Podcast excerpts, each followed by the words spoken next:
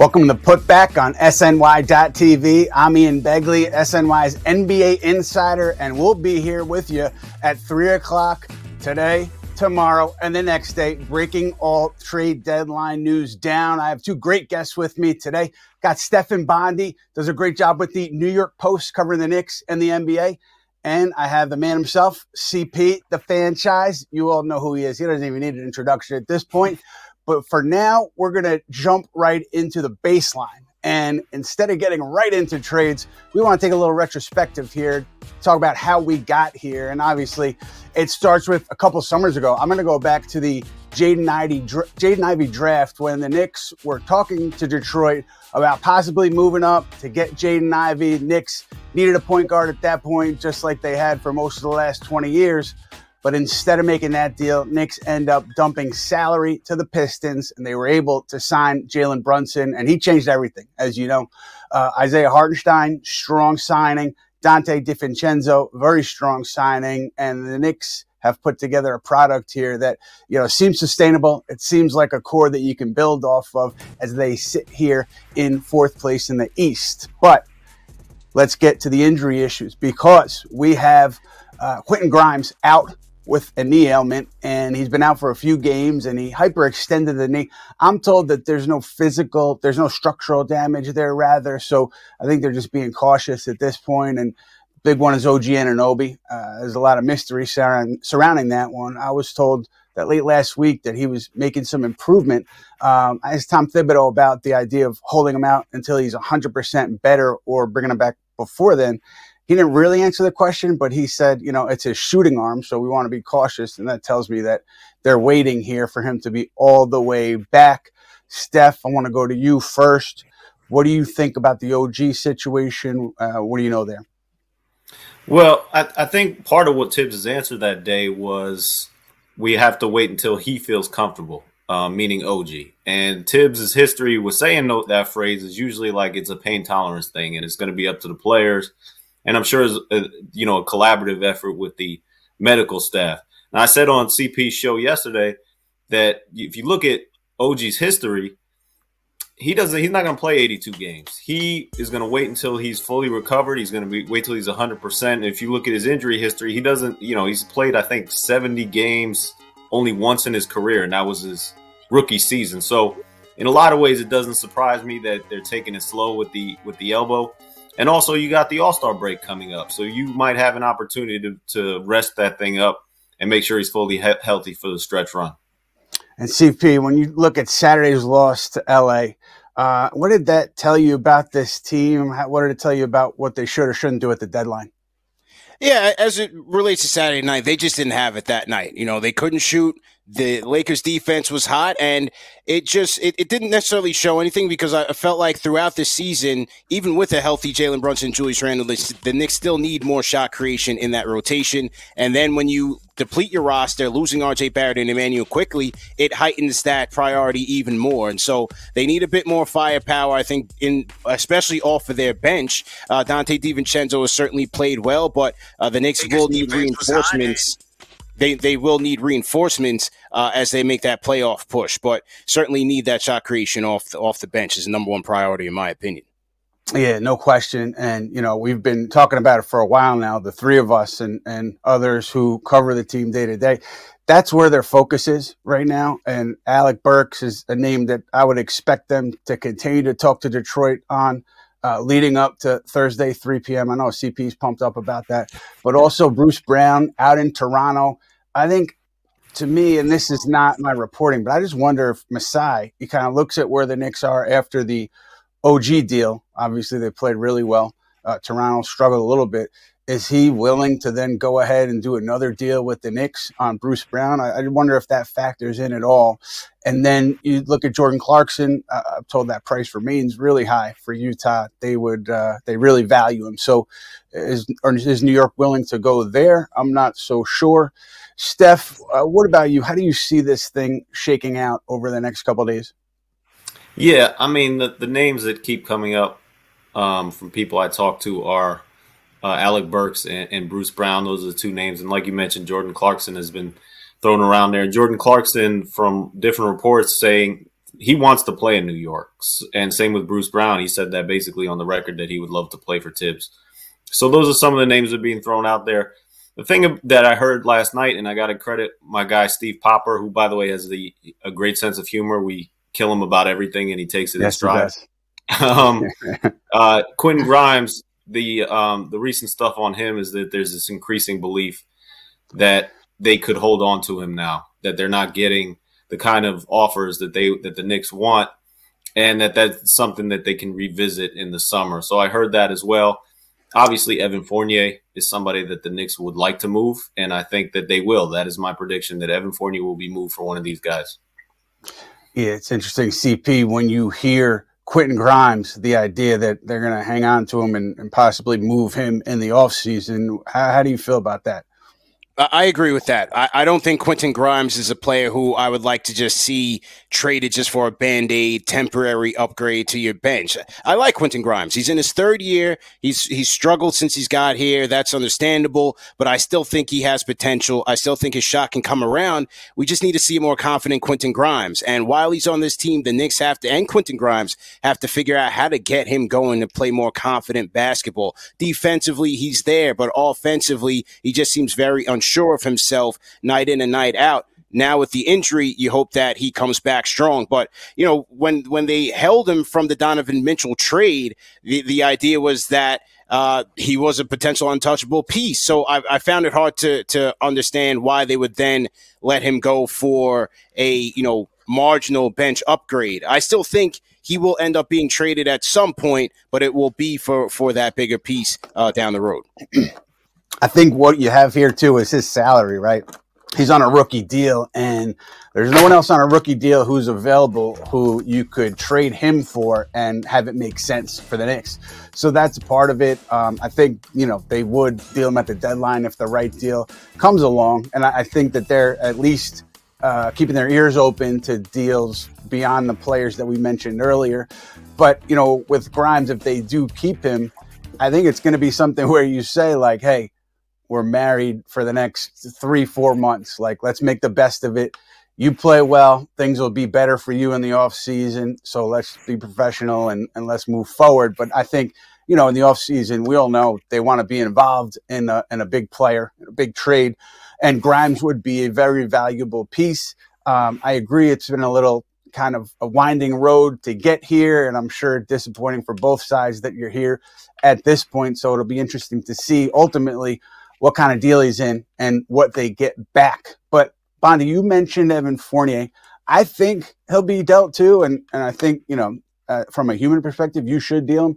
But CP, they do have the chance to pick up his option and then to include him in a deal this summer. Uh, as a fan, as somebody who's paid attention closely since Fournier has been around, you want to see them. You want to see them move him at the deadline, or do you not care? You want you know what's best from a trade perspective.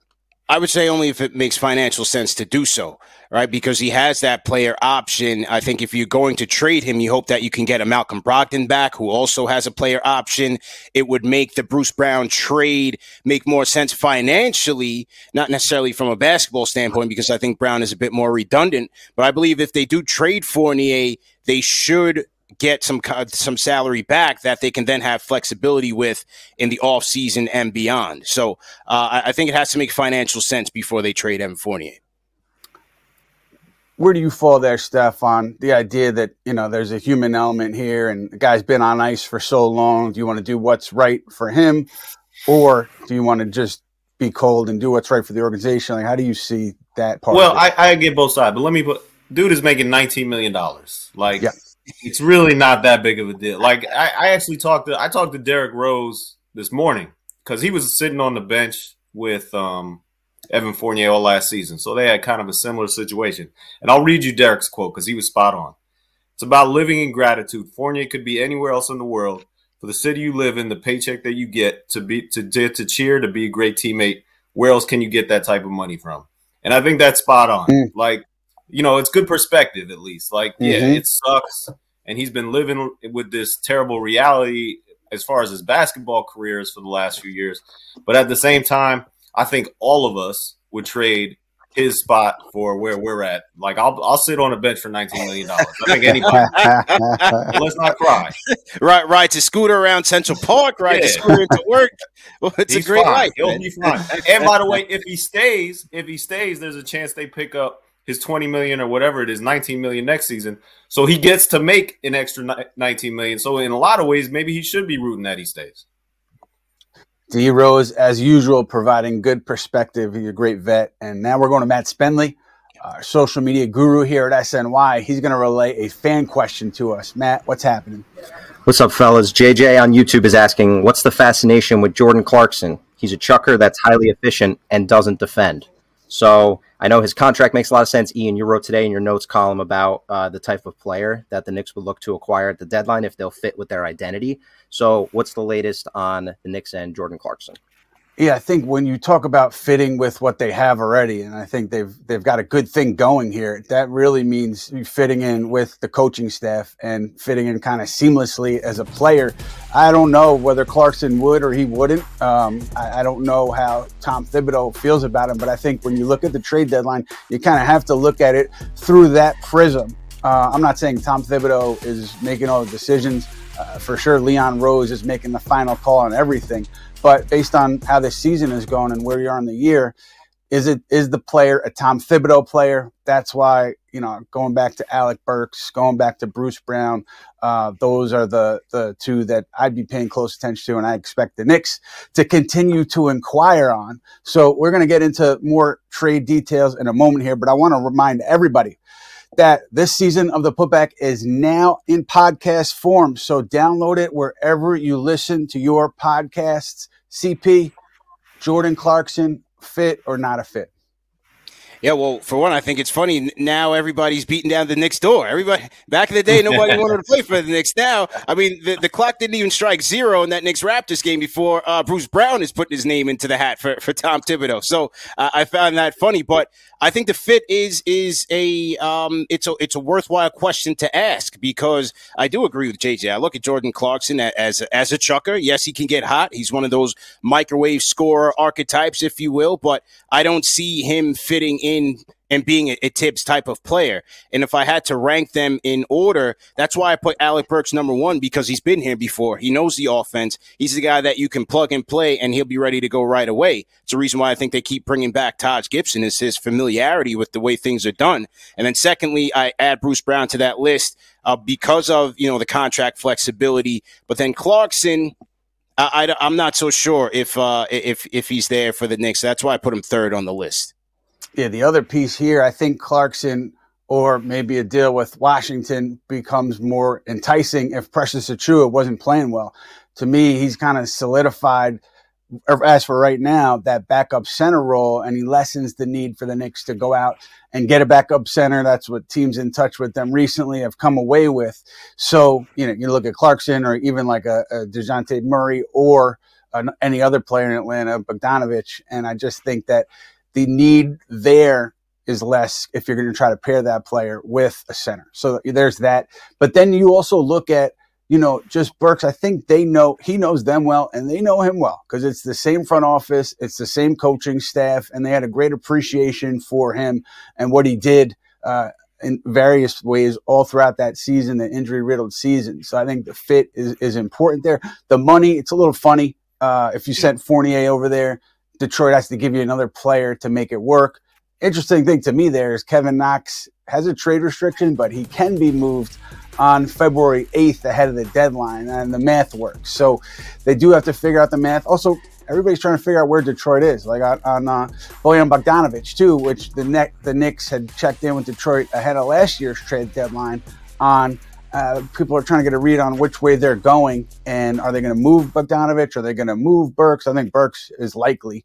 Uh, Bogdanovich not as sure on. So other teams' preferences and other teams' desires and how they may change over the next 48 hours will impact the Knicks too. And also uh, a quick trade note here: I, I do think that when you look at Brooklyn and you look at you know, people throwing around Nick Claxton's name. I checked around on that. I don't think there's anything there at all. They want to bring him back and, and they want to, you know, make sure that they take care of him financially. The issue there, I think, is the repeater tax uh, for them. If they get above the luxury tax next year, they get hit with the repeater tax, so they have to figure out how to keep him and, and stay below the tax next year. But that's just a, a quick aside because Steph, I want to get to you and Leon Rose and Rich Paul. And I think Brian Windhorst said on first take yesterday, like this was the biggest story that was kind of under the radar. Um, so where where do you think this leaves the Knicks and Klutch at this point? Well, um, I think a lot of the reaction to that story was first of all, well, they got to be talking about some specific player. My understanding was it wasn't just about one player, whether yes. it's Dejounte Murray, whether it's Jordan Clarkson.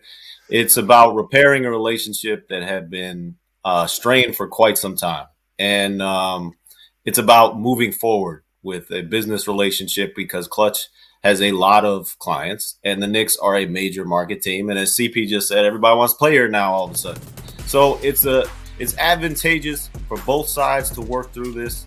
Um, and I think it wasn't about LeBron and it wasn't about Dejounte. It was about the Knicks and Klutch moving forward uh, with a business relationship. That that's my read on it. I know Ian. I mean, is that yours too? I know you report on it as yeah, well.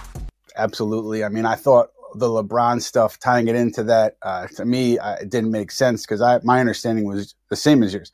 It was not about one player. I do know like some players were discussed, some specific players were discussed, but I, it was never about hey, let's repair this relationship now so we could trade for LeBron ahead of the deadline or Anthony Davis ahead of the deadline. It was more so global. It was Rich Paul uh, meeting with William Wesley and Leon Rose. The meeting with Wesley took place prior to the meeting with Rose. And I think people, some people with the Knicks are happy that this happened because they felt that not having access to an agency such as Klutch just is not good business.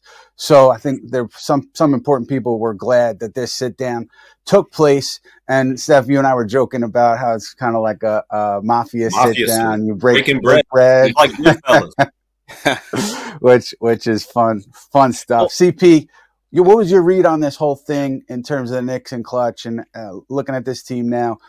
Uh, what do you think it could mean moving forward? Yeah. Well, I think it's always good when you commend those fences. I mean, the, the, two most powerful factions in the sport. I mean, to have them sitting on on either side of the fence, uh, it shouldn't be good for business. So to have those guys come together and break bread should open up the candidate pool for the Knicks, which would uh, bode well for them as they move forward in trying to build a contender. But I have a question for for you guys, just in your experience in dealing with agents and the the agency management dynamic. A lot of people, when when we talk about bringing in players that have extra time on their contract. Thinking about guys from Klutch, like if you think about a Dejounte Murray and a Jordan Clarkson, in the vein of you bring them in here now, you trade them later what do you guys think of, of something like that as it relates to, you know, the goodwill generated from a meeting like this? Yeah, it's interesting. I, oh, two things here. One is people want to know, like, how could Klutch even influence a trade? And the answer is the agency really can't, but it behooves teams to work closely with agencies they want to have they want to have relationships with um, on these trades. So you're going to put him where he wants to go in a stage that, that he's ex- that player's excited about. I don't think Rich Paul was ever going to prevent any player from going to New York. If a player wanted to go to New York, he would have facilitated it. But now all that stuff is out the window, and it appears that bridges have been mended. With Dejounte Murray in particular, yeah, there was interest there from the Knicks, but I think just the way they've gone they've gone so well with the starters and the starters have been so successful. Would you want to do something that drastic to right. break that up? So I, I, think that that's part of the equation on Dejounte. I still want, I think he still could get, would get moved, could get moved at the deadline, despite Quinn Snyder wanting to keep him. Uh, but I just have a hard time seeing the Knicks meet that asking price. Yeah, the, my, you know what my you know what my wife's big question with the uh, Rich Paul Leon Rose sit down was does yeah. this mean Adele is going to be playing at the Sphere? Can you get me tickets? Rich Paul, you're listening. Uh, Steph, if those two can sit down and mend fences, can't you sit down with Berman and break bread with them and make some peace? That's not a question for me. You got to get Frank on this one. I, I, me and Berman never had the big issue. It was Frank. Um, all right. Man, so is Berman's living it up right now, by the way. I mean, you see pictures of that dude, he's yeah. chilling. He looks retirement great. life looks good out of it. Yeah, he looks good. He looks good. But let's go. Um, I think Mike was in my ear. He was talking about going the hypothetical of standing pat. Now, this was the thought prior to Julius Randle getting hurt. Um, there were some people who felt like, hey, we don't want to mess this up. We're going well. Let's not do anything. Let's sit tight. And I that thought is no longer there. I think the the the prevailing thought is we should get somebody to help out the reserves. But the the idea of standing pat to me tells you that they they like this group a lot, and like a, a anyone any core member of the group or even rotation player is not going anywhere. Um, but Steph, do you think like would that be a wise move for them to not do anything given how they played? Uh no, I think they need. I mean, listen, Precious Achiuwa is a is a good guy, I'm sure, but you don't want to play him 46 minutes. You have Julius Randle right now on two to three week timeline, but you really don't know when he's coming back. Mitchell Robinson, we haven't got an update on him. Precious Achiuwa. Part of the problem with the Knicks is like, especially Thibs. Thibs uh, takes the job very seriously. Sorry, just um, the the job with Thibs. The problem with Thibs is that you know when he does this injury update stuff, he kind of leaves everything open ended, and we don't know when these guys are coming back. I think there they'd be benefit the fan base and the media too if they were more transparent with the injury timelines.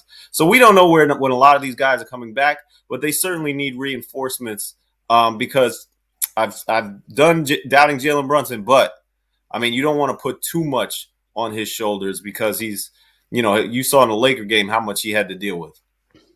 Yeah, they, they need reinforcements. And uh, despite the fact that these guys have played great, I, I think they punched above their weight class in, in many of these games. Precious Achiuwa, as, as Stefan mentioned, playing fantastic, especially on the defensive end and grabbing rebounds and getting timely putbacks. Miles McBride shooting 45% from three since the trade. Um, so those guys are, are, coming in and filling in a, quite a good role, but you just don't know. There's so many question marks. How will Julius Randle respond if and when he comes back? How will Mitchell Robinson respond if and when he comes back? What will, when will OG Anunoby come back? Quentin Grimes, uh, so on and so forth. They need reinforcements. I think it starts with a, a playmaking guard, but then also I, w- I would go back into the front court, find an, either another wing, a four, or even a five man. You just never know. Isaiah Hartenstein is also playing with the the sore Achilles. What happens there? Does it flare up on him? So I think I would I would go with those three positions as priority by the trade deadline. Yeah, the minutes totals now are high, as you guys are talking about, and it doesn't seem sustainable to me. So I think that's part of the equation. You don't want a million miles on Jalen Brunson's tires going into the postseason. And the same thing goes with Hartenstein and DiVincenzo and, and up and down the roster. So that's, I think that's part of the reason you need reinforcements here, as you guys are seeing. But I also want to talk about the idea that we uh, we do have like a, a, big star that Steph you wrote about, and and we want to get into stargazing a little bit before we continue with the here and now. Um, we do that every episode because it's a reality. The Knicks are going to be in the market for a top star at some point, whether it's this summer, during next season, whatever it is. Steph, I'm starting with you because you touched on LeBron and you talked about how he might fit with the Knicks and how it might look, and, and you had a take. What was your take? Well, it wasn't about getting LeBron. I think I put it at the very top of the story that it's not going to happen, especially not yeah. this season. Uh, but it was it was in the context of um, he's coming back to that Madison Square Garden for you know who knows might be the last time. You never know. He's 39 years old, and he's actually in the Knicks are actually in a better position to win a championship than the team that he's currently on, the Lakers. And so I, I basically said if LeBron should try to get out of his situation with the Lakers, and the Knicks are a team that he should be looking at just because of the situation that the Knicks are in. And then he wore a towel at the end of the game, and now everybody's freaking out. Uh, just for the record, I, I think I saw Taurean Prince with that towel on as well. Uh, maybe he's also putting pressure on the Lakers to force them to do something uh, at the deadline, as LeBron reportedly was. But anyway, yeah. No, but I, but I will say this about that. Yeah. I I do think you know talking to people who would know, and certainly um, Brian Windhorst knows LeBron better than anybody. Oh, yeah. Saying that this is this is basically his mo. This is his game plan. He tweets. He makes people feel uncomfortable. He does things like put other teams towels over his shoulders um, to kind of force his own team in this situation, in this circumstance, the Lakers to upgrade because he has no use for the draft picks that the Lakers have. He has no use for these rebuilding pieces. He wants to win now, and that's understandable uh, considering where he is in his career. Right. Yeah. The the uh, the playbook is well established for LeBron for sure, and I wonder if LA if LA makes a big push on Dejounte Murray and they end up acquiring Murray, I think the Knicks put, that puts the Knicks in better space to land Bruce Brown because LA would be right there for Bruce Brown. So what Los Angeles does, I think, is certainly relevant to Knick fans and not a star, but Malcolm Brogdon. His name has been out there. I think Woj said on his podcast that he's unlikely to be moved. I had hadn't heard um, at all about any serious talks between the Knicks and Portland on Brogdon. I know there were some reports linking them. Hadn't heard much there. Steph, did you hear anything? And, and what do you think about the potential fit? Um, you know, I think he would. I, I haven't heard anything about Malcolm Brogdon. I don't understand, but I'm not buying this idea that's being thrown out there that the Detroit Pistons aren't going to move their guys because why, why, it doesn't make any sense. Why are you going to keep Alec Burks? What is the point of keeping Alec? What is the point of keeping Boye? You are the worst team in the NBA, and that also applies to what the Trailblazers are dealing with right now with Malcolm Brogdon. It makes no sense. Um, now, I think event, and I understand the Pistons are the Pistons. Troy Weaver has not done a good job, and maybe he's just incompetent. But I think that they are going to; these guys are going to get moved, whether or not it's the Knicks. And, and despite what you're hearing, I think some of the, a lot of the stuff you hear around the trade deadline is just posturing from teams. Posturing.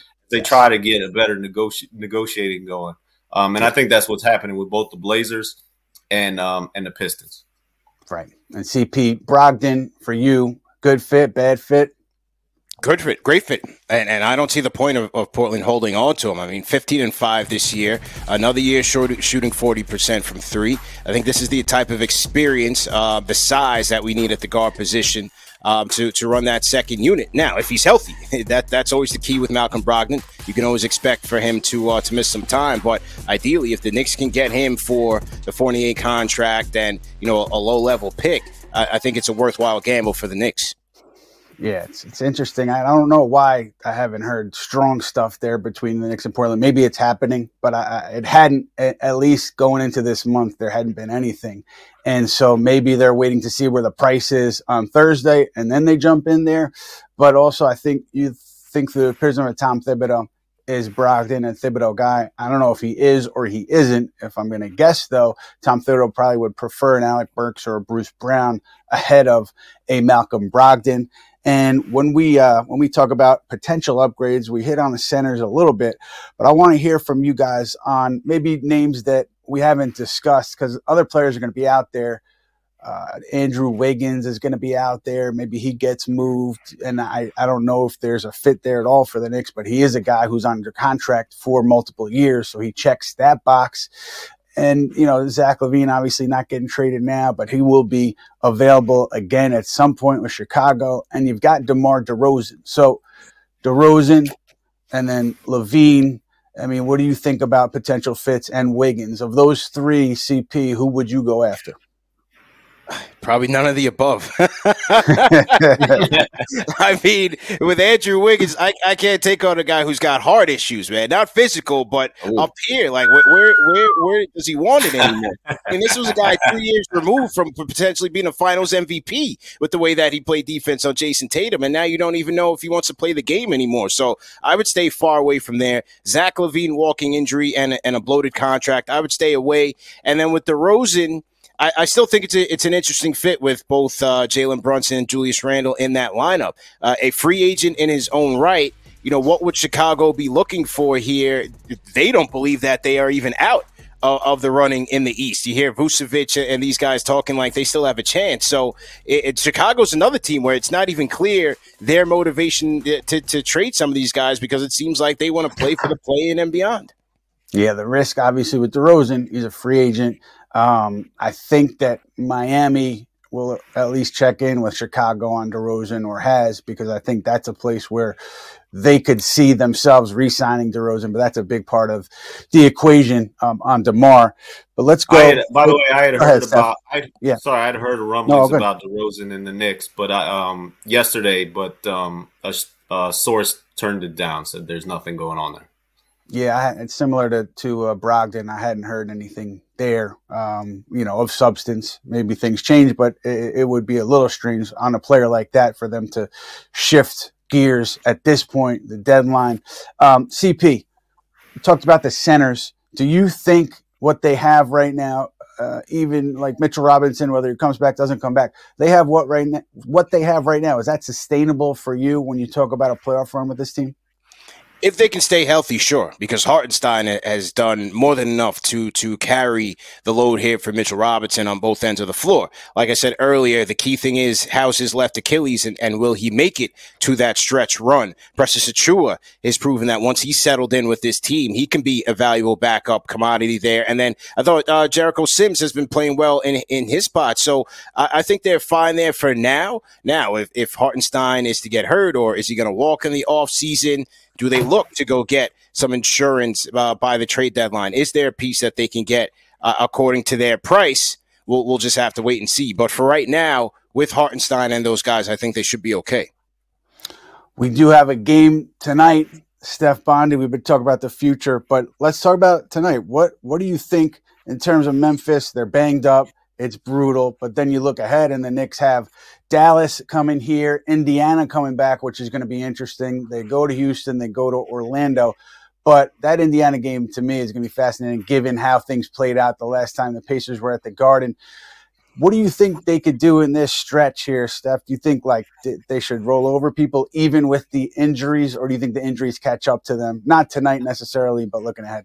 I'm not. I don't think they're going to roll over people. Um, maybe I'm underestimating them. They're going to roll over Memphis. Have you seen yeah. their injury report? Yeah, that's crazy. Um, it is brutal. Uh, they're having a rough season, man. Um, yes. You know, I, I love watching. I love when Dallas comes to town. I don't know why Luka uh, is exciting and Kyrie Irving. I think he's coming back to. I think he's coming back. So um, that's going to be a hell of a game. And then they, you know, going on the road isn't easy. I mean, you mentioned the Pacers first at home, but Houston isn't the walkover that they used to be. Right. Um, so no, I don't think they're just going to be walking over all these opponents, especially if you know OG's not available. Yeah, and CP standout player for tonight. Who do you got? Ryan Arcidiacono, wow. in the stats, has been scoreless in, in, in, some odd games. I mean, it could be that type of night tonight because with, with Memphis, I mean, there's no Bane. You have Triple J, who's doubtful in this game. Derrick Rose is questionable. I don't know, Steph, if, if you spoke to him, if, if he plans to play tonight. But, um, you know, it, it, could be one of those runaway games where Ryan Arcidiacono gets in and uh, puts some points on the board. And that was, that by the way, they're having fun with that. That was funny online. yeah, yeah, yeah. They, are having a good time uh, with the podcast there. But that is going to do it for us, fellas. Be sure to keep it locked in on SNY because we got Honda Sports Night tonight, 11 p.m. Steph Bondy, we thank you for joining us. CP the Fanchise, we thank you very much for joining us. Thank you guys. And on the putback side, we're going to be back tomorrow, 3 p.m hitting on the trade deadline, hitting on everything else going on with the Knicks and the NBA. So be sure to check us out then.